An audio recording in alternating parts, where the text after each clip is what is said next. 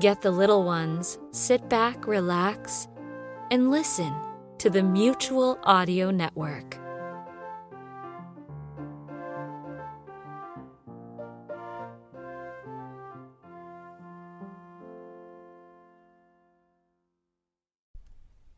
The following audio drama is rated G for general audience.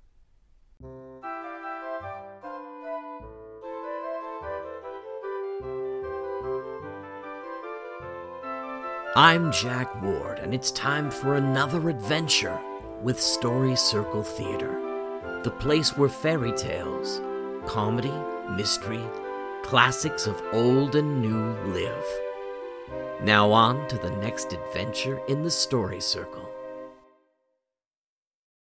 The Jumper by Hans Christian Andersen. The flea, the grasshopper, and the skipjack once wanted to see which of them could jump highest, and they invited the whole world and whoever else would come to see the grand sight. And there the three famous jumpers were met together in the room.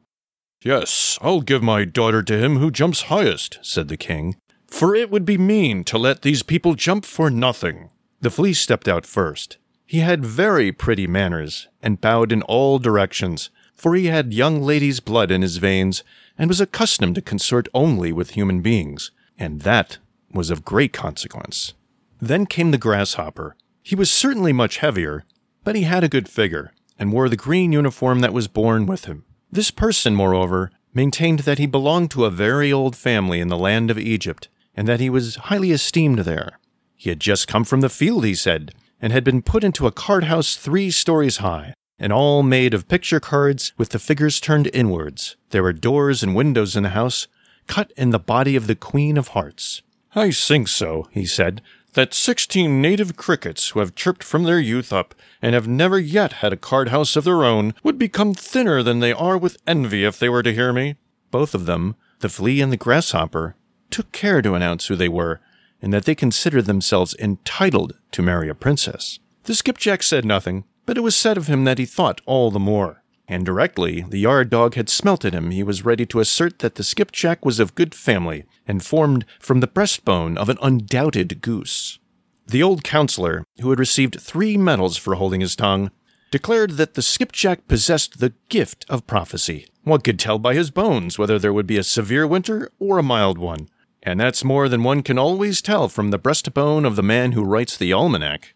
"I shall not say anything more," said the old king. "I only go on quietly, and always think the best." Now they were to take their jump. The flea sprang so high that no one could see him, and then they asserted that he had not jumped at all. That was very mean. The grasshopper only sprang half as high, but he sprang straight into the king's face, and the king declared that was horribly rude. The skipjack stood a long time considering. At last people thought he could not jump at all. "I only hope he's not become unwell," said the yard dog, and then he smelt at him again. Tap! He sprang with a little crooked jump just into the lap of the princess, who sat on a low golden stool. Then the king said, "The highest leap was taken by him who jumped up to my daughter, for therein lies the point. But it requires head to achieve that, and the skipjack has shown that he has a head." And so he had the princess. "I jumped highest after all," said the flea. "But it's all the same. Let her have the goose bone with its lump of wax and bit of stick. I jumped to the highest, but in this world a body is required if one wishes to be seen." And the flea went into foreign military service, where it is said he was killed. The grasshopper seated himself out in the ditch, and thought and considered how things happened in the world.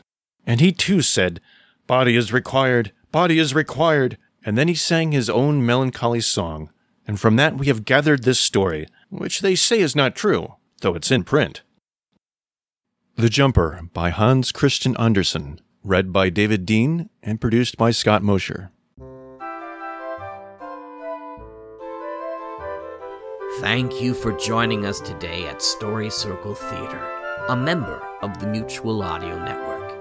If you have a story to tell, contact us at mutual audio at gmail dot com. And we'll see you again next time for another story.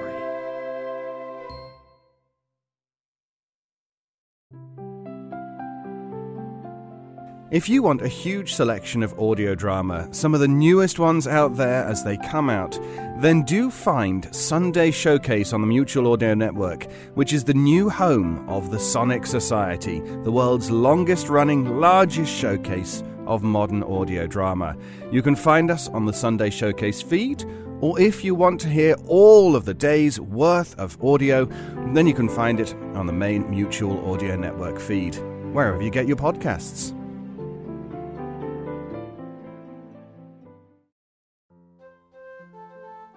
The Mutual Audio Network. Listening and imagining together.